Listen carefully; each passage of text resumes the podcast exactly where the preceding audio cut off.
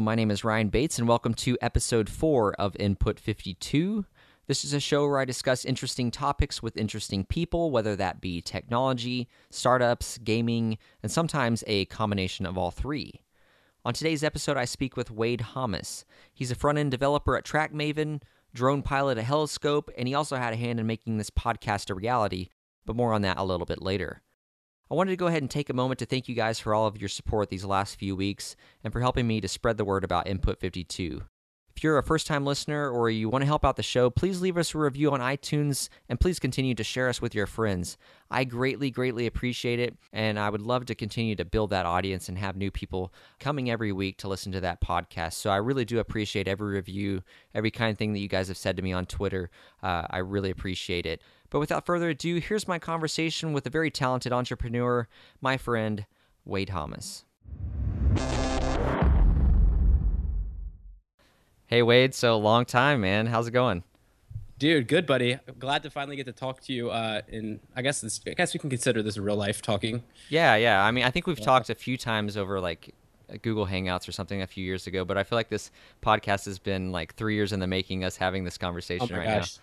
Yeah, I am like so excited. This is a real thing. I know it's it's really exciting. But do you actually yeah. do you even remember how we met?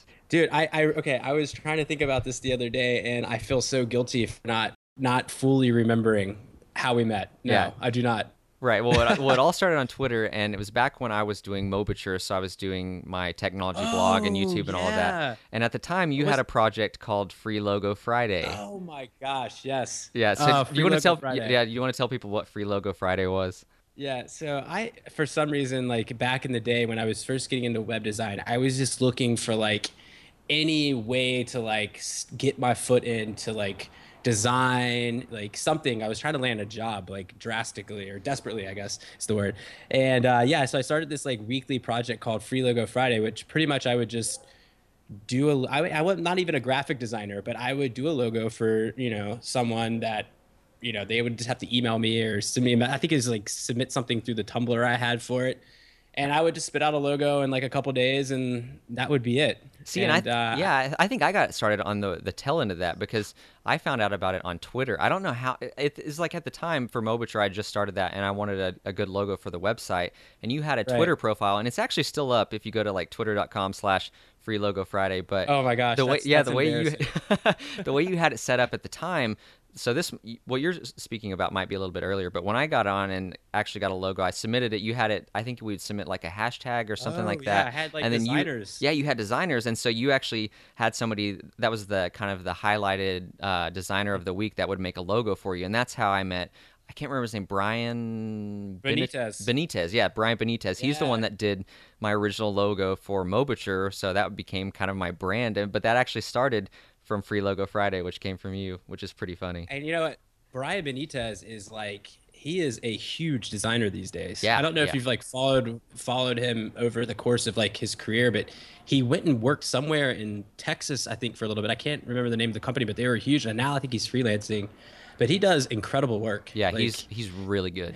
Yeah, it was it was like so cool. Like at the time too, like that was like the best time to be using Twitter because it was like such a new idea and it was like the best way to meet people in like industries like depending on what vertical you're in but it was the best way then to like meet people in the design world or like you know web designers or you know graphic designers. It was crazy how awesome the conversations were back then on twitter. Oh yeah you know I, there was I completely agree. there was no noise like no noise whatsoever. Now it's like it's it's it's hard to use twitter now. I I honestly haven't even figured out the best way to do it. I have lists now of people that like if I really want to jump into like certain groups of people, but it's so hard to use Twitter these days. Yeah, I feel like yeah, now it's just yeah, it's super complicated. Back then it was so simple. I mean, it was at its heart, it was really about networking at the time. It was before yeah. all the celebrities were on there, and it was just like random people tweeting about their problems or anything. It was like an actual yeah. genuine way to have a conversation, which is crazy because we met through all of this, and this was you know three or four years ago. So this was a long yeah. time ago. But it's funny we've kept in touch kind of off and on throughout that. But all just because of Twitter, we've actually like never met in person, which is is crazy. Yeah, thank you for taking me down memory lane. I, I honestly forgot about Free Logo Friday and that was like the one thing that I think got me really hooked into like design and like you know you know led me to like kind of where I am now. And it, I definitely got to meet really cool people, obviously like yourself. Little known fact for people that don't know, Input 52 was actually an idea that Wade came up with. Um, well, we kind of came up with the idea together, but you actually came up Right. with the name itself. But we had talked about doing a podcast or a video cast or something uh, back in 2012. So it's Yeah, a long time three ago. years ago. I know. Right. So how? I know, I- yeah. So how did that kind of come about? The name. I've explained it a little bit on the first episode, kind of the meaning behind it. But how did that kind of come Right. into Well, think- your mind? It's crazy because okay, so Input 52, my my thought on it was to be like this weekly technology podcast that would just be, you know, a couple people roundtabling about just what's happening in the technology field.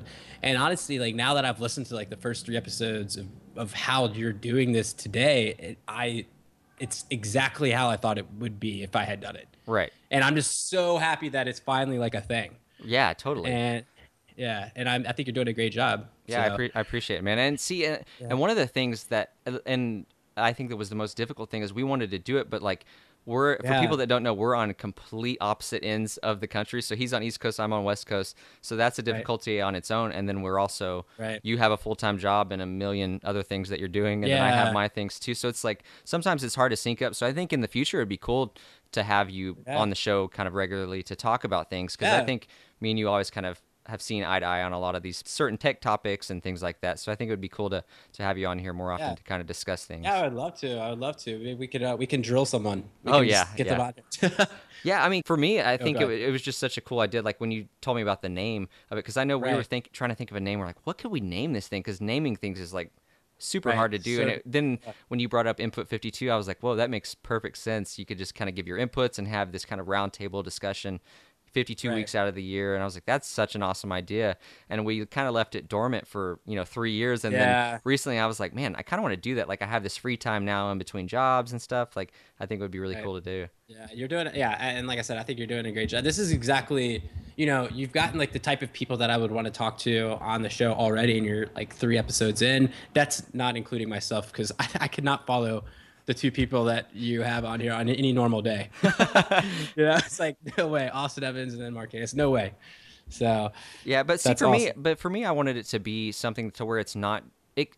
It could be outside of the scope of just general technology. I mean, Right. It could be anything from from music to startups to social media to marketing to development to kind of anything surrounding kind of under the umbrella of technology, general technology. But I don't want it to just. I didn't want it to just be. Oh, let's talk about what happened in the news Right. this week or whatever. Like I wanted it to Exactly. be more more thought provoking discussions and a genuine discussion between interesting people. I think is the best way I wanted it to kind of play out. well, I hope people find me interesting. So Yeah. No, I, th- I think people will be definitely interested. But starting from design, so you do design work. You've been doing that for a long time. So kind of Yeah. give me a little uh, kind of, or give everybody kind of a little uh, background into kind of who you are and kind of where you came from and what you do now. Yeah, so like I started off my career in human resources, believe it or not. I uh, was an HR resource uh, partner at a government agency. It was that was in like 2010. That was like a long time ago. That was the most miserable job on the planet. But at the time, I, I um, in college, I my buddy and I we had this like little uh, fitness website that we called Fitnoke, and I had to like learn how to do like the kind of the web management of all of it, and that really piqued my interest into uh, you know front end development and design, and you know that kind of like led me into you know I took this job out of college because I needed a job, but it, you know but during that time I like started to learn you know web design and you know front end development, and you know I uh, actually left that job in 2011 and started a. Uh, what would I would what I would like to consider a very very very successful fail uh, of a company Oh, called yeah Zero Day. Yeah, it I was remember such a good idea in, in in theory, just poor execution. Honestly, from you know the three people that I started it with, we just we we literally we we got a beach house and we tried to work through uh, a winter at a beach, which was miserable in itself because it was cold. It, you're still at the beach, so it's like you really want to go out on the beach, but it's cold and we tried to make this web design company work and we were just we just had no clue what we were doing. And it did get my it it led me to getting my foot in the door at an agency in dc um, which kind of which then really set off my career um, in front end stuff. So i actually was doing yeah. So it's it's been a crazy roller coaster of a ride. yeah, I feel like I feel like Zero Day itself, like the name and then like how you just described it. There's a reality show somewhere in there. Like that would have been a Oh perfect gosh. reality show. Yeah, it really is. It really is, man. It was it was such a fun like it was such a fun time, but it was also like depressing. I had like no money. Yeah. Like and I'm not even ashamed to admit that I had to like rely on family members to help me pay some of my bills during that time. It was it literally was the best wake up call for, you know, you know, it was like one of those like moments where it's like, you know, I went out and tried to do this on my own and it failed and it sucked. So now let's like go and be a real person. Right, right. so But I mean, that's Yeah. that's kind of what's part of being an entrepreneur. You have times where you're like you're working Right. your ass off and you're eating ramen noodles and you're like oh broke, Oh but you're like you know you look back on it and you're like this was a good time and it's something that I've learned so much from. You you know Oh you have gosh. good experiences and bad experiences, so it's like now you, you can reflect on that and it's something that's helped you kind of grow into who you are now Yeah. and kind of develop those skills. So it's I mean it's a it's definitely a cool story and it's nothing to be ashamed of. And I mean Yeah. I think any entrepreneur they have something that yeah. it's they. I mean, it's like- not all a, a Facebook story and a Snapchat story and all this stuff. Like there's a lot of failures. Like 99% of startups are gonna fail. So it's like Yeah. I mean, and that's the thing, man. I, I look at it as just like I like doing a bunch of different ideas. I like trying things, and like now I'm a little less of a risk taker as I was back then. I was, I was that zero day was like reckless abandonment. It was just like. like that was like I quit my job that was paying my bills to go do something that turned out to not pay me anything. right, so, right. you know but it was good because it, it was like that taking that leap that they everyone talks about so uh, i mean like the whole front end stuff though like uh, you know we were talking about this earlier you you mentioned that you were trying to get into that a few years ago i'm not sure like you know where you've gone with that or if you've like even progressed with like with like doing like i know you're doing like treehouse and stuff back in the day Yeah, yeah. I mean, it's one of those things that where like I've learned a lot of web stuff. So I mean, I can do HTML and those types of things and a little bit of JavaScript, Right. CSS, and all that. But it's something that it's like I know how bad people need to learn to code today, and I know how much like it's so important going forward. I mean, for people in schools and stuff like learning to code. I mean, even like President Obama and everybody's really trying to force people to to really learn this because it's important. I mean, the the Right. world that we live in is so technology focused now. So being able to code is such a a good skill to have, and so it's something that I would like to be able to add to kind of my skill set, Right. my resume, and everything. Uh, but it's something that I can't. I like. I I even get super motivated. and I'm like, I'm gonna do this. I'm gonna learn this language, and then I get so preoccupied with all these million other things that I'm doing, Right. and then I kind of like learn a little bit, and then I come back, and then I learn a little bit, and then I kind of forget stuff. And but yeah, I was doing Treehouse for a long time. So anybody, if you've never heard of Treehouse, it's a online school where you can learn programming, you can learn business, marketing, basically anything to do with the internet you can pretty much learn it. And it's an awesome startup. Um, ryan carson is the founder of that. Super super smart guy. He's done ted talks. So if you've if you're into ted talks or, or just really great entrepreneurs look up ryan carson. He's an awesome guy. He's also uh, been on foundation with kevin rose. So uh, it's a he's just a really awesome guy. Definitely a guy i look up to. But that's how i got interested in treehouse. And i, I did that Right. for probably not last summer, but the summer before, I did that for a few months, and I learned a ton of stuff. Not even just about uh, coding, but just like marketing in general, because I was still in school. Yeah. In school at the well time. Well, their videos yeah their videos are like they're amazing they're they're not it's not like a board like what you can think of like when i think of like a teach me how to code video you Right. you don't really think of something that's like engaging as the treehouse videos are you know Right, uh, right. I saw a clip of uh, uh, Hampton Catlin. He's the founder of uh, the uh, CSS language Sass, um, uh, and he, he did some you know videos on there. And I saw a couple clips, and they are hilarious. yeah, And- yeah, it's super entertaining. yeah.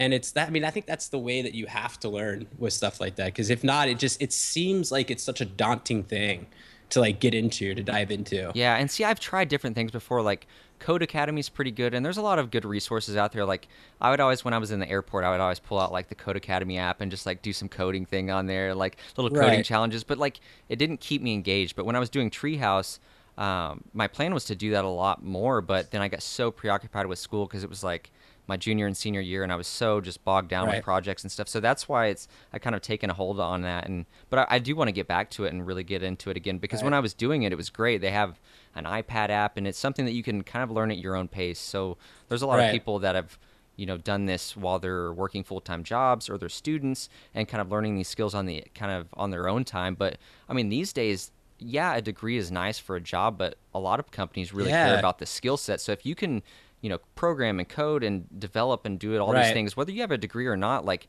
that is almost more valuable than kind of our parents Yeah. and their parents. It was all about you got to have this degree, you got to have this degree. But I mean, I know it's. I, yeah, I it's worked at still- Sony at for and what got me my job at Sony was my YouTube stuff and my marketing background and stuff that I did on my own outside of school. They didn't they could care less that I had a four year degree. Yeah, it's it's it's actually it's it's crazy to me. I mean, personally too, because every day I go into this like awesome job and I love it, and I am like, wow, like how the hell did I how did I do this? Right. Like, you know, it's like it's crazy to look back on it because like I spent four years at Virginia Tech studying business management and never took like you know a formal computer science uh you know class or anything ever the whole time I was there Right.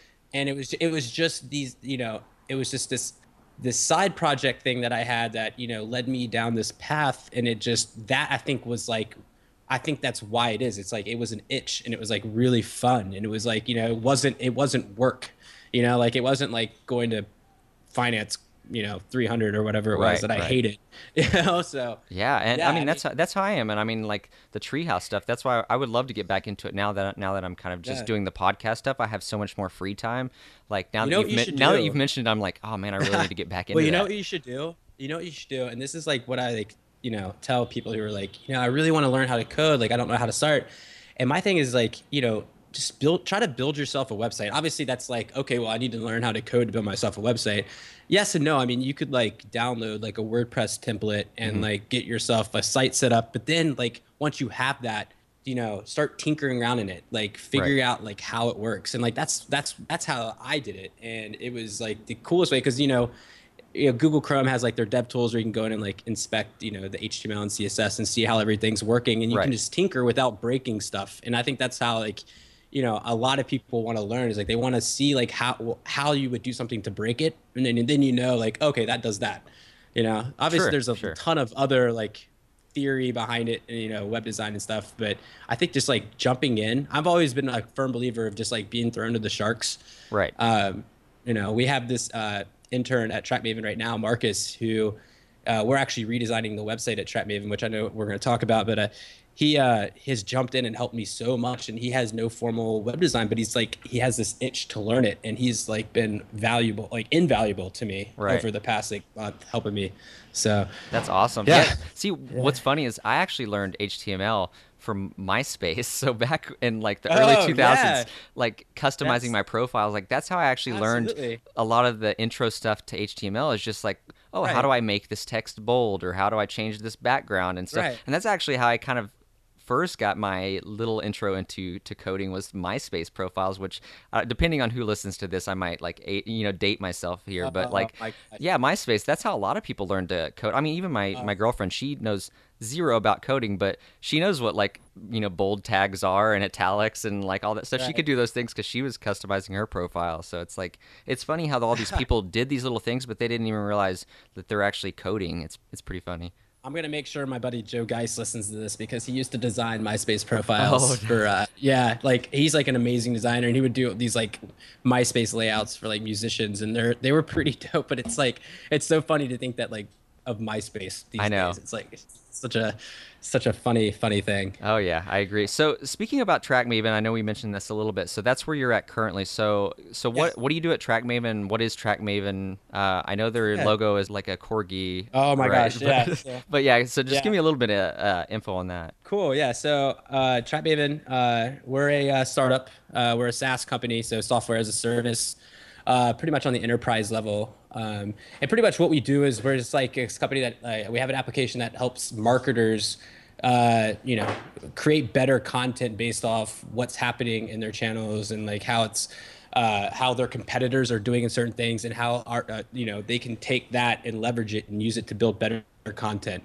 So I know that's like very that's a very broad definition of what it is, but just think of it as like a tool that like helps you gauge what your competitors are doing in a certain like segment or con- or content channel and helps you do better with that through data analytics and uh, you know it's it's it's really really cool robust tool. It's like the first time I ever you know got in there and started using it it was like oh my gosh like this is crazy. Like how you know you can see like how so say you're like target you can see how like walmart's doing in a certain channel and you know you'll get recommendations on what content you should do at certain times based off how they're doing on stuff like how their engagement levels are with everything. It's insane That's that's Yeah. crazy. Yeah, see, I didn't, I hadn't done any kind of like SaaS stuff until I was working at Sony because we used a variety of different platforms there. But I had like Right. prior to Sony, I had no idea what SaaS even was. I was like, software as a service, like what is that? Right. But yeah, I mean Yeah. now like when you talk about it, I'm like, oh, okay, I can kind of envision what that means. Right. And for people that are kind of have no idea what that is, a lot of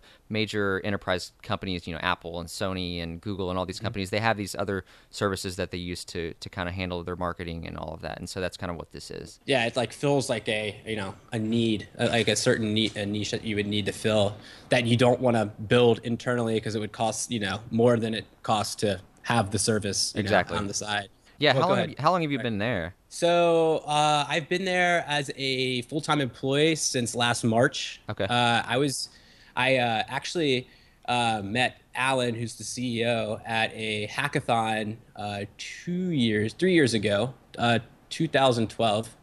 Um, and actually, I was there with uh, one of my buddies, Matt, who's actually a TrackMaven employee now as well, and a couple of our other buddies. And we uh, finished third in this hackathon for this uh, app that we never finished, but was oh, such a great idea. And I still want, maybe want to finish it one day called Moving Food. And it was going to be this uh, uh, food truck app that was going to try to do undo everything wrong that Food Truck Fiesta has done, where they parse, you know, stale data from Twitter. We were actually going to give the uh, food truck driver the ability to push out, you know, his their his or her schedule or where they're at, and make it to where the, from the consumer side you could request a food truck in your area and it would start building this heat map for the driver of the truck to maybe then re-alter their uh, driving route to where they're most wanted so that they could you know off you know you know get their product out Right. and not have like leftover food at the end of the day or whatever Yeah, that's super Um, and valuable. it was yeah it was cool that we came up with that in a weekend and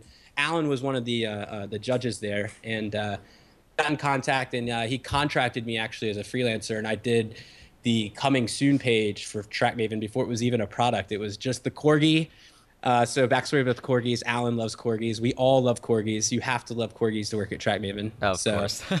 yeah. Cor- corgis are so Yeah. awesome. Like if you go on Reddit, corgi, corgis are everywhere. Like oh my gosh they're they're amazing uh, so i don't know if you've ever heard of the corgi position called the sploot I have not. What is Uh, the sploot? Oh, look it up. So it's sploot, S P L O O T, and it's when they lay with both their back legs straight out and their front legs straight forward. oh, okay. Yeah, I've seen that. Yeah, yeah. It's called the sploot. Yeah, I had uh, no idea there was even little, a name little, for little, it. Yeah, little known corgi trivia for you.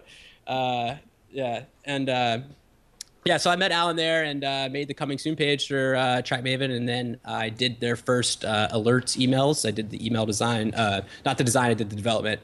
And uh, yeah, once they got their Series A, uh, I was contacted and I was like, yes, I will definitely be coming to work with you. So, Wow, that's awesome. So Yeah, what? So what's it like working for a startup? Because it's something that I've always wanted to do. I love startups and that kind of whole culture, but somehow I always end up with corporate, like America, working for Sony and Apple Right. and all these big tech companies. But like the Right. startup life seems so exciting. Like what? What is it like working there in that kind of environment? Uh, so to put it into comparison with something, you know, I worked in an agency before I, you know, left for TrackMaven. In an agency world, you know, it's like super demanding. Sure. You know, hours are like, dude, you work as many hours you have to work to get stuff done. Like they could be stressful weeks. You know, at TrackMaven, the same holds true, uh, or in startup land, in, in my experience, same holds true. Like you're still accountable for getting all your work done, but there's the level of stress decreases like tenfold you know and it's like so much more laid back. You have like all these people that you're working with who are just like super smart like super empowered to like get their work done. And it's it's been so much uh it's just been so fun i think is the is the way i would describe it. It's been fun. It's it doesn't suck getting up to go to work Right. you know every day you know it's it's been you know it's like super i love going to work actually you know Wow. um, the workload's about i would say exactly the same as it was when i was working in an agency it's just like it's more rewarding it's more fun i, I don't know it's it's Well, I'm sure you take Yeah, more pride in your work too. I mean, because like I've done, I didn't work for an agency, but I did an internship there, and like it was the worst experience of my life. Like I hated it. It, it was like I was Really? working for free because it was contracted through Right. my school, and so I basically I was paying tuition to work at an ad agency for an internship, and it was just like the worst thing ever. Like I couldn't wait to be out, and the people were that were Right. there hated their lives. Like it was they were Right. miserable. Right. And then, see, that's the thing. Like, I actually didn't. I didn't hate my old my old company. I just I I didn't realize how bad it was until I left. Sure. You know, like I didn't realize how like underpaid and overworked I was. Totally, And, totally. And it was it was it was insane. Um, but yeah, um, I don't know. Agencies, yeah, they're they're a whole different ballgame. Startups, they're they're it's it's like butter. It's it's so nice. It's like silky smooth. Yeah, well, I Um, mean, then you have like it's more goal driven too. I feel like because you're like Yeah, working to build something great, whereas like with a, a large company, you're basically just trying to keep yourself afloat at that point. I mean, Right. for Sony, I was laid off from Sony because they're struggling financially and and things like that, and so it's like a lot of people are kind of worried about working for a startup because they feel like there's not that security there. But I feel like there's more security in that environment versus maybe a corporate structure, depending on the business. Obviously, if you work for Yeah. Apple, you're probably going to be fine. You work for Google, you'll be fine. But Right. that's not to say that they won't be. You won't be fine ten years from now. I mean, because any large Right. corporation has their ups and downs, and they kind of go through that that wave where things are good, they're making a lot of Right. money, and then now they're not. I mean, that's how it was at Sony. I mean, in the '90s, they were killing it. TVs, you wanted Right. a Sony. Everything you wanted a Sony, and then now the only division for them that's really kind of helpful is Right. the PlayStation market. Everything else besides that and cameras is kind of not that great. they're not doing that well. Yeah. So. And then and then the whole email saga that oh, happened. Oh, yeah, Sony Pictures. Everybody was like, were, were you there for that? Were you there for that? But luckily, like Sony's so fragmented that I didn't have to be involved in that. I worked for Sony Electronics, so I didn't even get to work with PlayStation, which I, I you know, I was thinking, oh, I'm gonna go to Sony. I'm gonna get to have like PlayStation time on my lunch and stuff. Totally wasn't like that whatsoever. Like Sony PlayStation is basically its own company. Electronics Right. is its own, and so is Pictures. So it's it's a very fragmented company. But I mean, I learned a lot there. I, I loved what I did, but I was in San Francisco and I didn't really care for Oh the city. gosh. It was way too expensive. Yeah, I know. I, I uh, should have got you to link up with my buddy Mike, who lives out there, who actually works for the uh, the agency I left. Uh, he he's in their San Fran office. Great guy. Yeah. Yeah, San Francisco, I mean, there's a lot going on there, but my impression of it from the outside was a lot different than when I got there. I mean, it's a big tech place, but when you go there, Right. it's like you're not around all the tech stuff all the time unless you're in Silicon Valley, which is south of San Francisco. So when you're in the city city, it's just like homeless people and just like dirty and I, I don't know, it's a lot like the the dirtier areas of New York. Like it's it's not as great as people make it out to be. And I mean, when my mom came to visit, when we did all the tourist things, Mm-hmm. loved it, super fun. But other than that, I was just like, man, I'm paying twenty three hundred dollars a month for a one bedroom apartment outside the city. Like this is miserable. Yeah, that's that's that's actually insane. Yeah. yeah, I, I, I think I saw a, a, a chart of like America and like it was like cost of like uh, residential living Yeah. by city and like San Francisco's like was like bar was like way off the chart Yeah. compared to like anywhere else. yeah, Yeah. It's even higher than New York. New York used to be the highest in the country, and now San Francisco is the highest. And it's yeah, that just baffles me. Yeah, I mean, Yeah. I'll definitely go back to visit. It's a to- if you've never been to San Francisco, visit. But if you want to live there, my own recommendation, probably not. It's way too expensive. You, it's you just don't get the value out of it.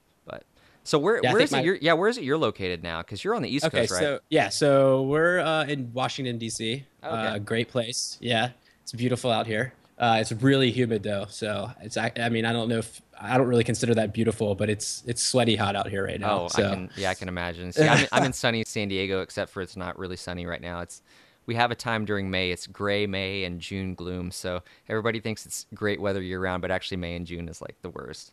Okay, I don't even want to hear you complain. Have you ever have you ever been through a DC winter? My I, gosh. I have not. I've never even been to DC. oh wow, you should come. Yeah, I know. I, I need to come out there. The, my historical roots. I guess that's where it's all at. Is DC too. Yeah, yeah. I mean, I can we can like the monuments like right down the street. You know, it's a it's like a, it's such a tiny little city. Like you, it's like re- literally tiny. So wow. It, see, it's crazy can because DC. I wouldn't think there would be like a lot of startup environment and stuff like that there. So, like, what's the culture like there for technology? So you know, it's it's definitely growing. It's definitely growing. Um, there's a lot of agency uh, style like tech startups out here that are you know obviously trying to tap into that that uh, you know all the government work that's around here. Right. But there have been some like pretty you know awesome startups that are, are coming out. You know, LivingSocial's here, uh, Contactually uh, is here, Track Wow. Maven. Um, I'm trying to think. This you put me on the spot, and I'm I'm gonna feel bad if anyone's listening to this that I didn't name.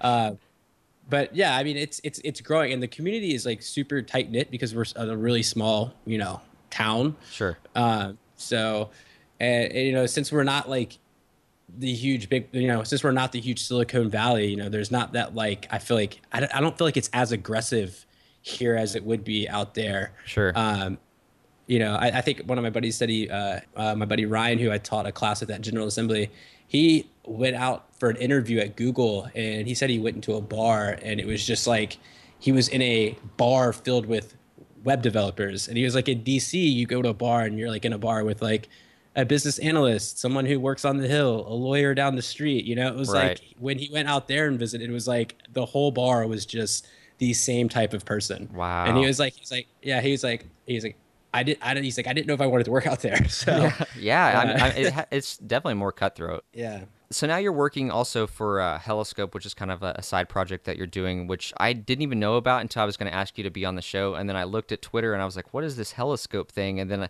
I- watched Yeah. your demo video for it, and I was like, "Whoa, this is really cool." So, so what's Heliskope for people that that don't know or have not heard of it? Okay. Sure. So uh, actually, uh, I'll just give the full history. I was at a music festival last uh, summer uh, here. It was actually in like uh, in Maryland, and um, I went with a couple of my buddies. And one of my buddies I had just recently met. His name's Barry. Uh, Barry uh, was there, and he had this like crazy contraption with like a camera attached to it. And I was like, dude, what is this thing? And he goes, oh, dude, it's a drone. We're gonna film the festival. And I was like, wow, that's tight. How do I like? how do I like help you do this or like how do I get involved with this? And uh, since then, I've just been like helping out here and there with uh, uh, you know filming and you know um, some tech stuff. And then recently, I just built the website for them. Um, and now I'm like you know not really. I'm in. I, it, it's like a hobby for me now, but like you know, I get to go out to all these like festivals, and you know, we go film all these awesome things, and it's just a really, really cool growing industry that I never knew existed until like a year ago. Yeah, yeah. I mean, drones are just like blowing up right now. Everybody Yeah. is all about the drones. I mean, it's crazy. It's such a cool, Yeah. cool thing because I was talking to uh, some of my friends the other day, and, and previously to get these really cool angles and stuff, you had to either be a pilot or own a helicopter or a plane, or you're a movie producer or something. And now, like drones have given you know average Joe the ability to record these Yeah. great, great angles and real, really cool cinematography uh, for you know a thousand dollars. You know, it's it's crazy. Yeah, it's, it's really cool, and you know, it's like, you know, when I when I when we first started, you would see a lot of people out there with like the Phantom, you know, flying around the Phantom with the GoPro, and Sure. then and then you know, my buddy Barry, you know, our drone is like this like crazy huge that can carry up to like a red, you know, so it's like it's like crazy how the, the types of like filming you can do with these things is unreal. It's you know, you got these like small ones that can fly in these like really tight places, and you got these the big one. I don't know, it just it still blows my mind like how like crazy these drones are. I don't know, it's it's insane. Right. Yeah. It's funny because the way I was telling some people about Heliskope the other day, and they're like, "What is it?" And I was like, "Oh, it's low altitude cinematography. It's a production company." And they're like, "What does that mean?" I was like, "They basically just make they just basically make badass videos. Like, check this video out." And I showed some of my friends. and They're like, "That's crazy." So I'll link the videos and everything on the on my website, Cool. input52.com. But I'll, the videos, the demo reel, and everything's really cool. Like I Sweet. was, yeah, we're actually yeah we're actually about to put out a new demo reel with uh, some new footage. Uh, we've been using a new uh, new drone here recently, and with a new camera setup, we're using a, uh, a Lumix GH4, which is like this new like mirrorless small body Right. 4K camera, and it just gets these amazing shots. when you attach it to the drone, do you just pretty much hit record on the the camera and then just go, or kind of what's the setup like for hooking up the camera to the drone and kind of get piloting and everything? Yeah, so you know it, it's obviously attached with a gimbal, uh, you know, 360 gimbal. Sure. Um, and then there there's multiple ways you could do it. The way that we do it now is yeah, we just hit record, start flying. Uh, it's attached to uh, a Lightbridge, which is a HD uh, uh, video transmitter that then comes back down to uh, the ground where we have uh, two transmitters. Uh, one uh, is the pilot's, which is you know Barry flying. The other comes to a Android tablet. Uh, that shows me exactly what the drone's seeing from the camera in HD, uh, which then I can control the camera from that transmitter or that receiver. Um, it's it's so cool. it's Yeah, like that's- the first time. it's amazing. Yeah, the first time I uh, flew uh, it and we started filming, and I, I could just see what it was seeing up in the air was like it was it was jaw dropping. Is I don't know, I because I, mean I'm not, not from like a film or you know video background, but it was like just so cool. Like I don't, I don't know a better way to describe it. but it was Yeah, definitely yeah. just.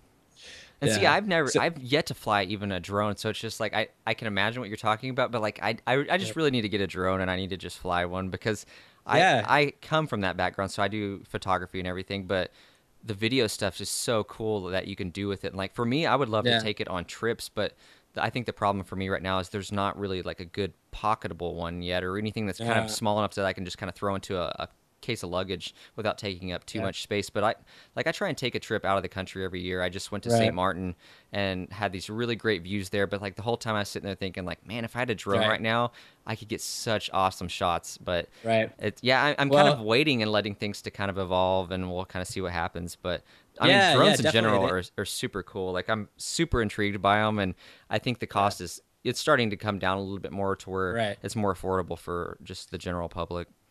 Yeah, so the general public definitely super affordable. Like if you're like trying to do like the enthusiast thing, I think that's where like there's like a need for, you know, um, kind of more thought leadership in the industry. Sure. You know, there's like there's uh, we we partner with this company called Rotorverse, uh, and they pretty much handle like all the the drone like build and engineering and getting the parts and stuff for that. And um, you know, it's it's crazy because like when I when I was growing up, my dad and I we used to race remote control cars, and if anyone's familiar with like the hobby RC industry, a drone's pretty much just a a really really expensive RC helicopter. you yeah. know? So growing up, uh, when I was a kid, my dad and I used to race RC trucks, uh, dirt trucks, you know, uh, uh, one eighth scale. Sure. And you know, the hobby the hobby shops used to be the thought leaders on like everything for that. And the and times have changed so much now that they're just like focused on like the retail side of things. Right. And with the drone industry exploding, there's no real like thought leader or someone trying to like educate, you know, the public on what this is or what it's going to be or how people can get into it. And uh, I think that's where the next step is going to be, especially now with like the way the FAA is, you know, starting to come in and allow this, these commercial uses of drones Right. um, without like a crazy barrier to entry.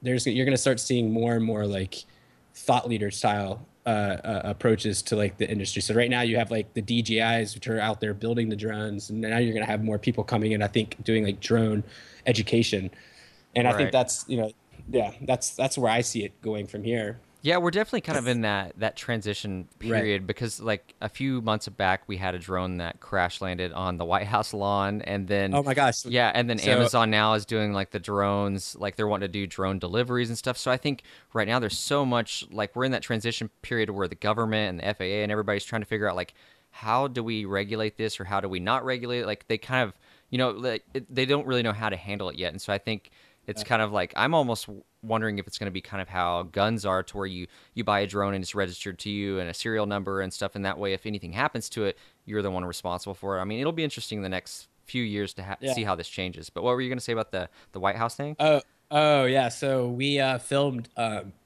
this uh, wine festival this past weekend, and we had our drone there. We, we had our own booth at the wine festival. and We had the drone there, and we got asked over ten times if we were the people who flew the drone into the White House. really yeah see that i mean that didn't, i didn't even Uh, think about that because you're in dc so they're like oh i bet it was those guys they they did Yeah. the drone on the lawn like uh, honestly, like for, and I don't know if I could say this without getting in trouble. But I was like, can we use this as like a publicity stunt and say yes, we did? Yeah, no, it's like this is a great way to drive press. Like, you know, they say any any press is like good press. Like, Yeah, but speaking back to like the the, uh, the way they might regulate it, honestly, that's a good question. Like no one really knows right now. All we know is, is that they've opened up a Section 333 exemption, is what they're calling it, that'll allow commercial drone use uh, if you meet like a few stipulations. Like it has to be under, you have to fly under 400 feet. You have to be under uh, 100 pounds. No, I'm sorry, under 55 pounds, and then you have to fly, you know, slower than 100 miles per hour. Wow. So, and, I mean, I know that sounds like very relaxed and like not very, but at least it's like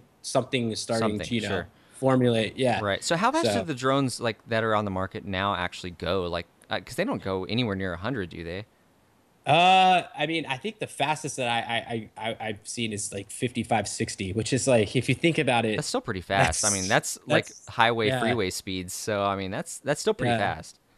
Yeah, and it, you got like how fast they can like go from like zero to you know that is like even faster, you know, Right. especially depending on like you know like the motor setup and everything that you have set up on it. Like you know, I'm sure you could cook one of those things out to be you know super quick.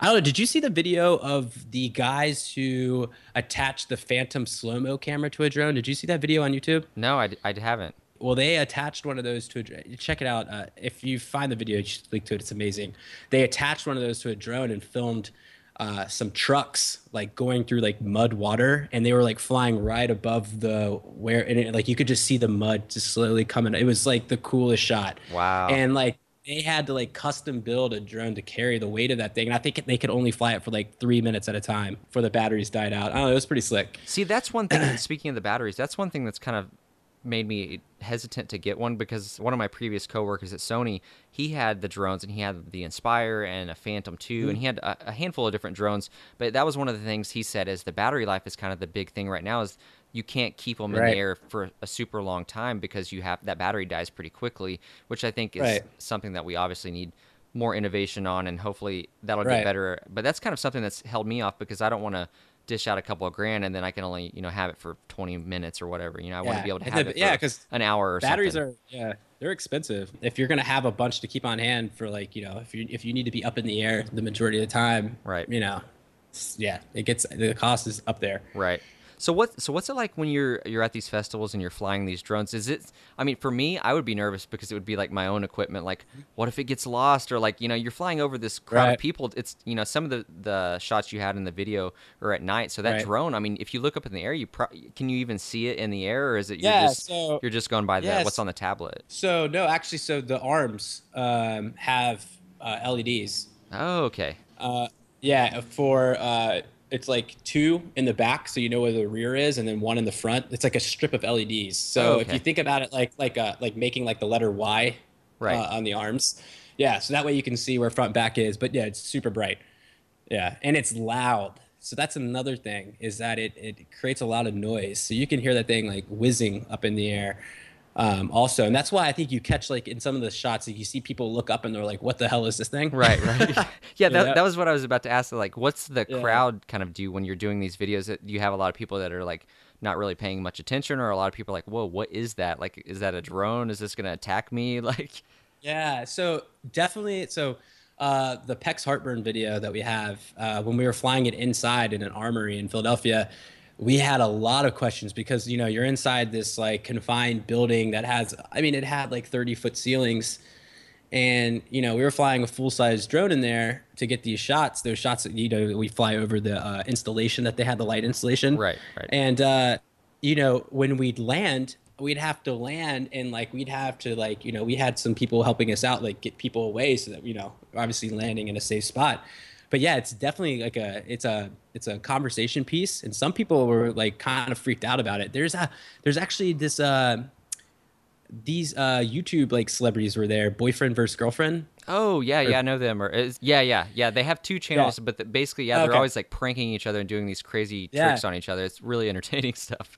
yeah so if you look at their video valentine's rave they were actually where we were filming Oh, okay. Yeah. So, and w- at one part in the video, uh, the girl was like, "Oh, it's a drone. I, I, I don't think they should be flying in here, or something along those Really? lines." And yeah, and it was, it was, it was hilarious that they said that. And is, I mean, it's super safe. I mean, you know, obviously, if something were to malfunction and fall out of the sky, that would, that's like the, that's our biggest concern. Sure. But it's so highly unlikely. Right. Um, but yeah, it's crazy. It definitely garners a lot of attention. It's it's people like always are talking about, it, especially there because we were in a place where it was like flying, you know, 15 feet over people's heads. You know, Right. but man, the shots are so good though. Like you know, it's like yeah, well, and it's the the drones thing. I mean, for us and being on Twitter and you know having these conversations with like-minded people that are kind of involved Mm-hmm. in tech, we all kind of know what drones are. But the general public, that's still such a new thing to them. To where if you say Right. drone, they're like, well, like a robot, like with bombs. Like they don't really know what that is. They don't realize, oh, it's like a toy that Yeah. films and and does these cool stunts, kind of like an RC car or like a remote control helicopter Right. or whatever. They don't really realize, I don't think, what it is yet because it's, it hasn't Right. really gone mainstream. I mean, it's Right. it is And in that niche area, but general public wide, Right. you know, it's not something that's normal And except that's- for the White House thing. and that's what I like, that's what I, you know I, I think a lot of people you know they associate drone with like being filmed and like that like privacy you know issue but there's so many applications where drones are going to make things safer so Sure. I, I always tell people like think about like a fire a building that's on fire and you know you need to see the structure before sending firefighters in to like see how something you know uh, you see if like the roof is about to cave in or you know you just zip a drone up in the air 20 seconds do a quick survey you know and then you know you, then you have that added reassurance of like hey things are looking good Right, you know right.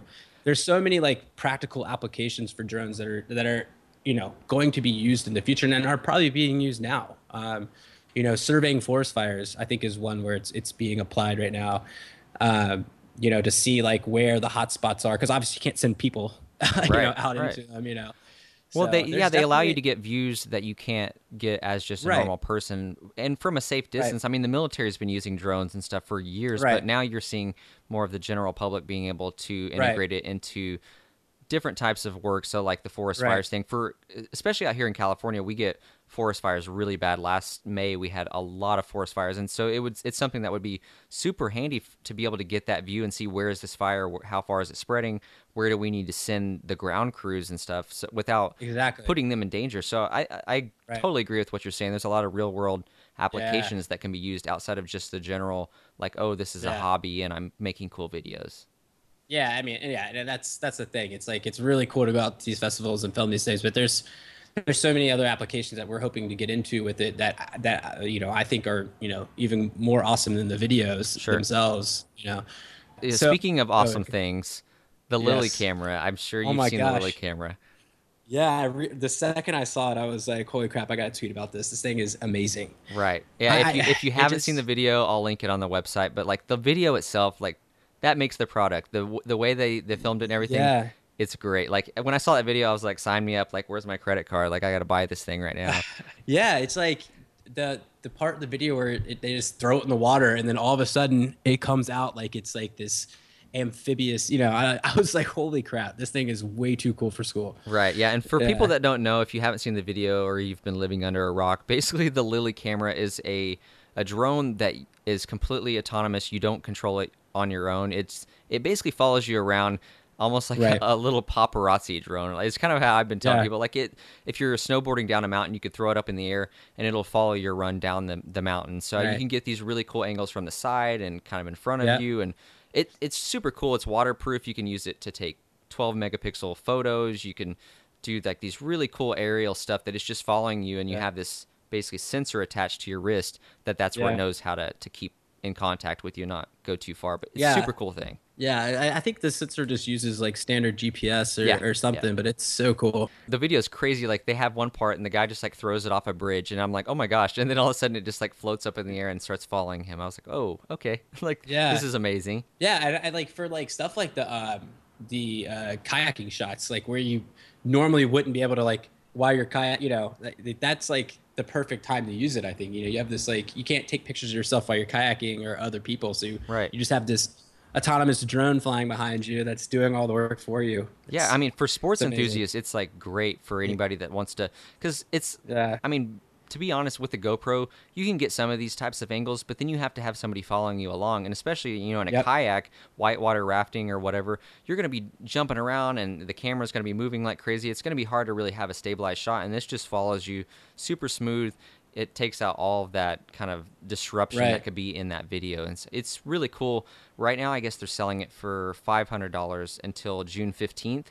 Um, I actually reached out to their press team, so I I haven't told you this, but I might actually speak with one of the the founders on this podcast. Like, not, Oh, not wow. completely sure, but I reached out to them, and they were like, "Yeah, it might take a few weeks for us to get back to you. We've got a lot going on with press, but like, uh, we, we're definitely interested in speaking with you and everything." So that crossing my fingers, that might happen on That'd a future episode. But but yeah, that's that's kind of the setup right now. Is it's five hundred dollars till June fifteenth, and then it's going to be thousand dollars after. But the real kicker is that this doesn't come out until February 2016, so it's nine months away. So you you buy a product now and you won't get it for nine months, which is like Well. I've done that. So I, I, I did that accidentally with the um, I don't know if you saw this on Kickstarter a couple uh, about a year ago now, but they had that like that black credit card that you could like click through your cards that you store on it. Yeah, yeah. It was the the coin. Coin. A yeah, coin. Yeah. Coin, oh yeah. my gosh, that was so much trouble. I never got one. Yeah. I, I I paid for it and then it just I don't know if it's even a thing. really? I never yeah, got see, one. See, for me, I paid for it, and then they said it was going to come out in the spring of I think this year, maybe, or yeah, this year or maybe last year, and it got delayed, and they didn't tell anybody it got delayed, and all of a sudden they just kind of changed the wording on their website, and so people went crazy demanding refunds and everything, and I actually got my re- Yeah. mine refunded because I threw out fifty bucks for this thing. Well, then Apple Yeah. Pay comes along, and all these kind of wireless forms of payment are out here that are way Yeah. better than this and i was like you know forget this i'm not paying for this Yeah. and it was just kind of shady and that's what why i haven't ordered this yet is because the video is great it looks amazing and i'm sure it's going to be great but when it comes to Right. kickstarter indiegogo these types of things a lot of times it seems like it's this great idea but then in the end it ends up being not as as great as it really Yeah. seemed and that's kind of my worry with this Yeah, I mean, my, my my the only like I guess like silver lining with this is like there actually is a product shot. Yeah. like a real like Totally, it looks like totally. it's a real you know. Yeah, and you know, my, I guess my only questions for it would be like, is it like how durable? Like, what's it made out of? Like, you know, it's like, what's the battery life going to be like on it? Is it interchangeable batteries? Like, I, I don't know if they answer any of that on yeah, the uh, see- site. Yeah, and that's that's kind of when I want to talk to somebody because I've talked to a little bit of people through Twitter, just back and forth, back and forth. But it's just a press person, you know, that's in charge of their social media. They might not know all the details. So I'd love to speak with maybe one of the developers or an engineer or uh, the founder or something like that to to be able to answer some of these questions for people because I think there's still a lot that people don't know about this. All we know right now is it's a drone that follows you. It's five hundred dollars. It won't come out for nine months. Yeah. You know, so it's just like there's a lot of I think questions that that need to be answered. But I, I think it's a really cool product. If it It is lives a great up, yeah, idea. if it lives up to what it's supposed to be, I guess you could say. But what one of my concerns is it's not coming out for nine months. You've got a company like Yeah. DJI here that already Yep. does all these kinds of great drones that are controlled by a person.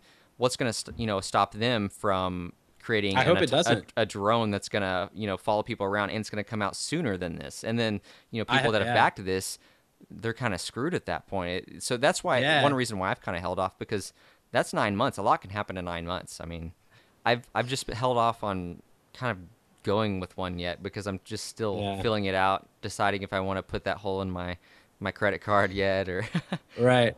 Well, and that's the thing. So, like, that's another part of like this partnership that uh, uh, Barry's forming with Heliskope is that it- the Rotorverse team, like, that's what they that's what they're trying to do. They're trying to help like people like you or like someone who wants to get into it, figure out what it is they need, even if that just turns out to be a Phantom, Right. You know, something you know on the low end, or if like if you need it for something with like a different you know application like helping you like you know bring that knowledge to like what it could be that you would want to build you know Sure. if you want to build something custom and not you know buy something you know off the shelf right. so and that's that's i think that's I, that's like i said earlier i think that's where like this industry is going is like, you're, there's going to be some someone who's coming along and it's going to be like this like thought leader that's going to give you these like ideas of things to buy and they may not be the ones off the shelf you know you can get these custom drones and build them yourself Yeah, I think that would be super cool. I mean, because it's kind of how remote control cars are in these RC cars. is Yeah. where there's not just a one size fits all. There's kind of you can get this thing to get you started, but then you can customize Yeah. it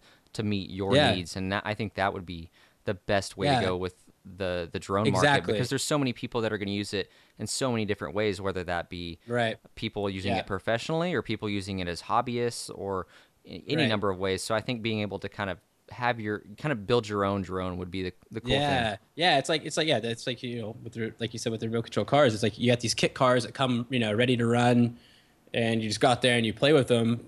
Or then you have like the team associated stuff that comes like just the body, and you have to you know you have to buy this you know speed control, the servos, the motors. You have to build it all together. You have to build the shocks. Like it's like a, a thing, you know. Right. And I think that's I really see it like the drone industry going that same route where you build to what you want to make. Sure. You know? So yeah, I completely agree. So, Yeah. so switching to a completely different side of the spectrum, what is Grody? what Ah, what is this? Because you have so many projects. There's, there's so many things we could talk about, but Oh, this is one I, yeah. I wanted to talk about because it's something completely left field from anything that I knew that you were doing. So I would love to hear a little bit more about it. Grody, yeah. So uh, Grody is it's my DJ name, uh, if you if you want to call it that. Uh, it actually started a, a, couple about a year and a half ago. My buddy uh, Nick uh, is a great music producer. Uh, he uh, just has been DJing and, and stuff since since I met him like in college, like a long, long time ago and uh, I just wanted to get into it because like I have this like urge to tinker with stuff, and I was like, you know, it's uh, music producing. How hard could it be? Well, holy crap! It is like, it's like it's like trying to learn how to ride a bike with that only has uh, one wheel and no front wheel. Right. It's like it's like, yeah, it's it's been crazy. So, actually, I uh, just recently picked back up with the Grody stuff, and I, have been DJing more than doing kind of like, like, music producing stuff. So just like parties here and there, sure. and uh, it's I don't know, it's really fun. Like music is such a great like release from like coding. So it's it's been like such a it's been it, it's like re, it's renewed that like feeling I had when I first started to learn how to build a website. It's like now I'm learning how to do something different and it's like sure. just kind of like it's like a good just like release from everything else and it's been it's been so funny man. I don't know. I never saw myself like ever sitting down in front of some decks and being able to spin. Right. You know? So like, so what kind of equipment are you actually using um, to do your mixes and to actually do like the performances and stuff? Cool. So i uh so if, if i doing something on the computer I'm, I'm using ableton. So i bought ableton 9 live. I think it's not like the um i think i have like the standard edition ableton. There's like a premium that has a bunch of like uh, plugins and stuff that comes with it. That's like eight hundred dollars. I think the one I got was like four hundred, okay. uh, which is still pretty pricey for some software. Uh, I didn't just didn't want to pirate it, so uh, I bought it and I've just been using that. But then for like live mixing, I bought a. Uh, I was recommended by my buddy Chris, uh, who is an amazing DJ, and he told me to get the Traktor. it's called the S2. Okay. Um, it's just a DJ. Con- it's a controller. It's got you know it's two channel right. uh, mixer uh, and it's like you know it's nothing professional. Like the guys that like the big name guys if you're going out to a show and seeing the mix they're either mixing you know they're they're mixing on something i think it's called a ds900 or something like that and it's like sure. a $2000 mixer. It's it's crazy. And then they have like the actual like turntables that are the C- cdj 2000s which are like another 1500 each a pops. It's like they're like mixing on these like like small cars. Right. Pretty much. Yeah, that's like, that's a good way to put it. Yeah, I'm just mixing on yeah. a, a, small car. Yeah, it's like you know you could sell these things and buy yourself like a really nice used car. Right.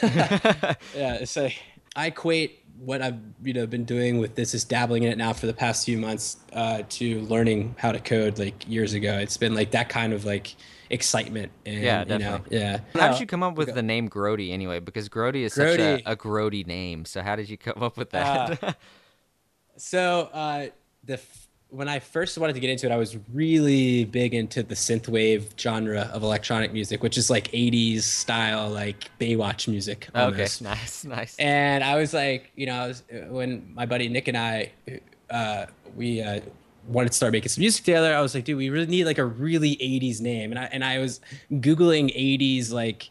Uh, like phrases that people used to say back in the 80s and one of them was like that's grody dude yeah. or something like that. And I was like, Grody, that is like a really unique name that no one has for any of the handles on the internet. nice. So, well, that works. Yeah. Yeah. So.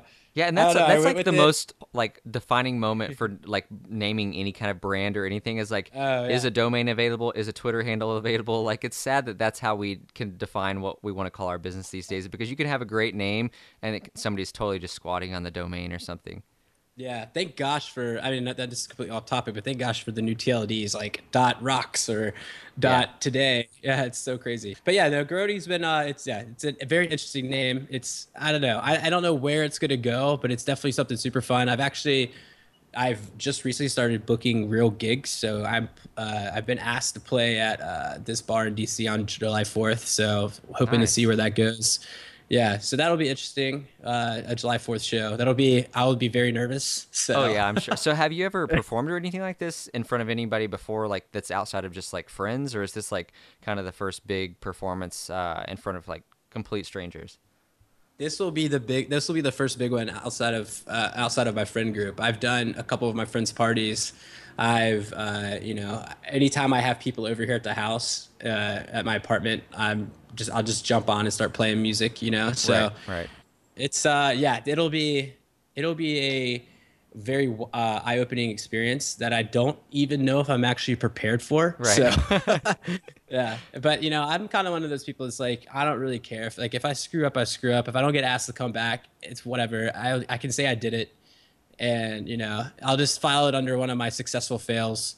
Yeah. And you know, Exactly. you know, yeah. So, so, So- outside of that, what's the the future for for Grody and just for you in general? What what do you got coming in the next few months to a year? You got any new things planned, or is TrackMaven and Heliskope and all these things kind of keeping you busy for now? Yeah, I mean, honestly, like I, I, I have like I am married to TrackMaven, and I have I don't see myself like ever leaving, which is crazy to say, but uh, I don't know, man. I don't I don't know if I have enough time in the day. I also have a girlfriend, so. Right. Full time job that also Uh, known a full time job. Yeah. yeah, yeah. So I know. I think we're gonna do some traveling this uh, late summer, and uh, I don't know, man. No new projects. I really think that the, I have like I have like a really good core of like diverse things right now. I don't Sure. know. I'm always open. I'm always open to anything. You know, I'm I'm kind of ADD. So something could come around the corner next week, and I might jump in. You know, who knows? Maybe I'll start like free logo Monday or yeah. something. I don't know. Hey, there you go. Hey, Mondays are bad, so if you could do anything to brighten up Mondays, that would be good. Yeah. I still can't believe that free logo Friday. My goodness. Yeah, hey, man, it was a good idea. It was a good idea. Hey, that's that, we wouldn't be having this conversation right now if it weren't for Free That's Logo true. Friday. That's true. That's Awesome, true. man. Well, I appreciate you being on the show and everything, Yeah. and it's been awesome to catch back up with you. But before we go, did you want to? Is there anything you want to plug or anything? I'll also have all the the links to this on the website as well. But uh, go ahead and tell people how they can find you, uh, find out more Sure. information about Track Maven, Heliskope, anything you want to to name. Definitely go for it. Uh, well, I mean, we've named all those things. I mean, if you guys want to follow me on Twitter, uh, it's the only one that I didn't get a really cool uh, handle for. It's W Hammes.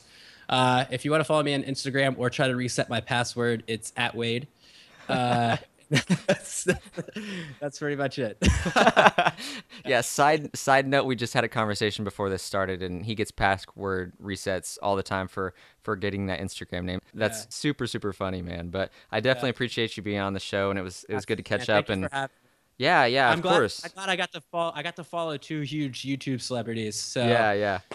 I only have one YouTube video that's ever gotten 20,000 views, and it's how to make a Photoshop, uh, how to make linen in Photoshop, like the linen effect in Photoshop. Oh, okay. So- like the for the skeuomorphic, like iOS six. yeah, and, yeah, and yeah, yeah. I- stuff. If you if you Google if you uh, YouTube uh, search for how to make linen in Photoshop, it's that's me. That's awesome. my video. I will definitely There's- plug that on the yeah, website. So if anybody wants to make old iOS designs, Oh, like please do not do it. yeah, only do flat. Awesome, man. Well, I appreciate you being on the show, and uh, I'll definitely have to have you come on again soon. All right, buddy. I appreciate it. Thanks for listening to today's episode of Input 52, and a special thanks to Wade for being on the show. As with all episodes, the show notes for today's episode will be available on our website, input52.com. Also, all of the contact info for Wade and all of his many, many projects will be available there as well. If you want to get in contact with me, you can do so on our website or on Twitter at It's Ryan Bates. But thanks again for listening, everyone. I'm Ryan Bates. This is Input 52, and until next time.